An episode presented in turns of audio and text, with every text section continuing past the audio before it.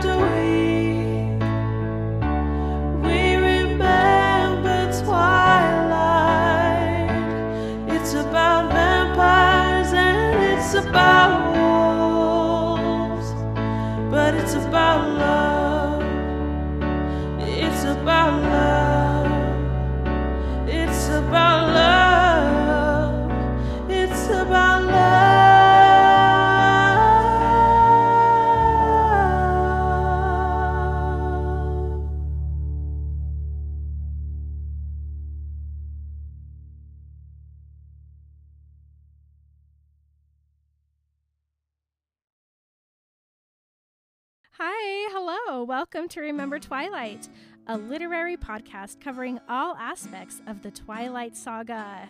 On Remember Twilight, we talk about all things openly mental health, relationships, sex, religion, fashion. We also understand that there are conversations that will come up that we might not be able to do justice.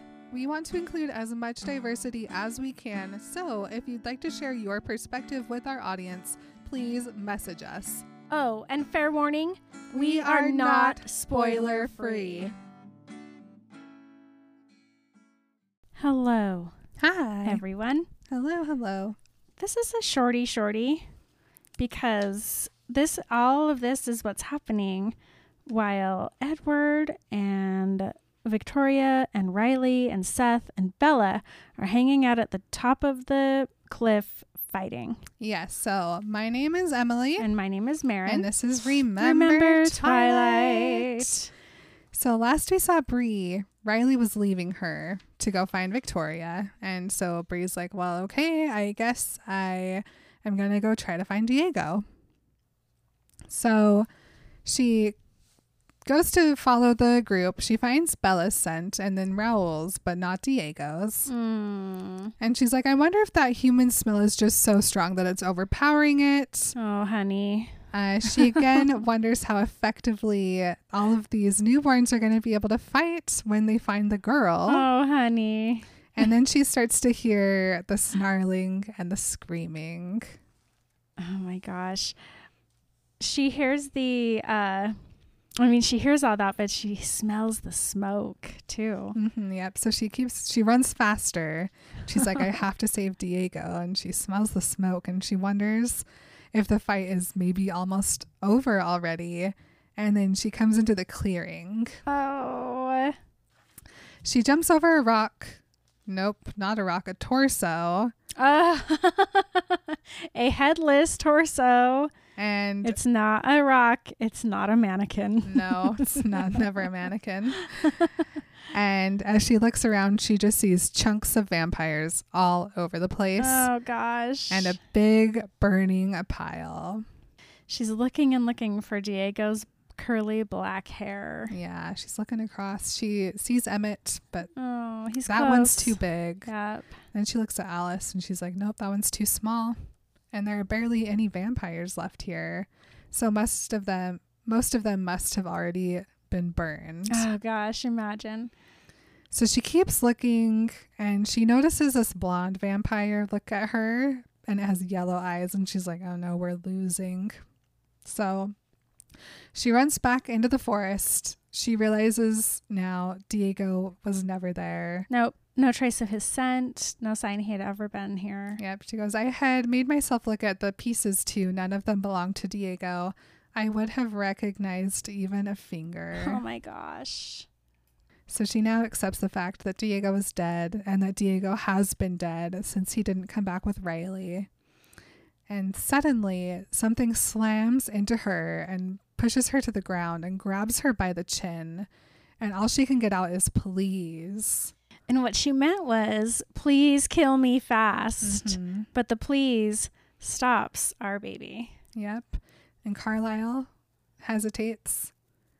And Bree wants to fight back, but she knows that it's useless. Riley had lied about everything. These aren't just some old fuddy duddy vampires. no. And they never stood a chance. Oh, Bree. Little baby. it's a lot to take in all at one time is my friend is dead. I have to accept that. All of these people that I knew are dead. I was lied to the entire time and I I knew it, but I didn't know to what extent it went to. Uh-huh. And now she knows and it's devastating. I could try to fight back right now, but what's the point? What's the point really? I mean, she didn't want to be a vampire. She wanted nothing to do with any of this. Mhm. And now it's like, well, I'm just going to die. Please kill me fast. Please kill me fast. So, you guys, we only have one more section of Bree Tanner that we're going to be talking about.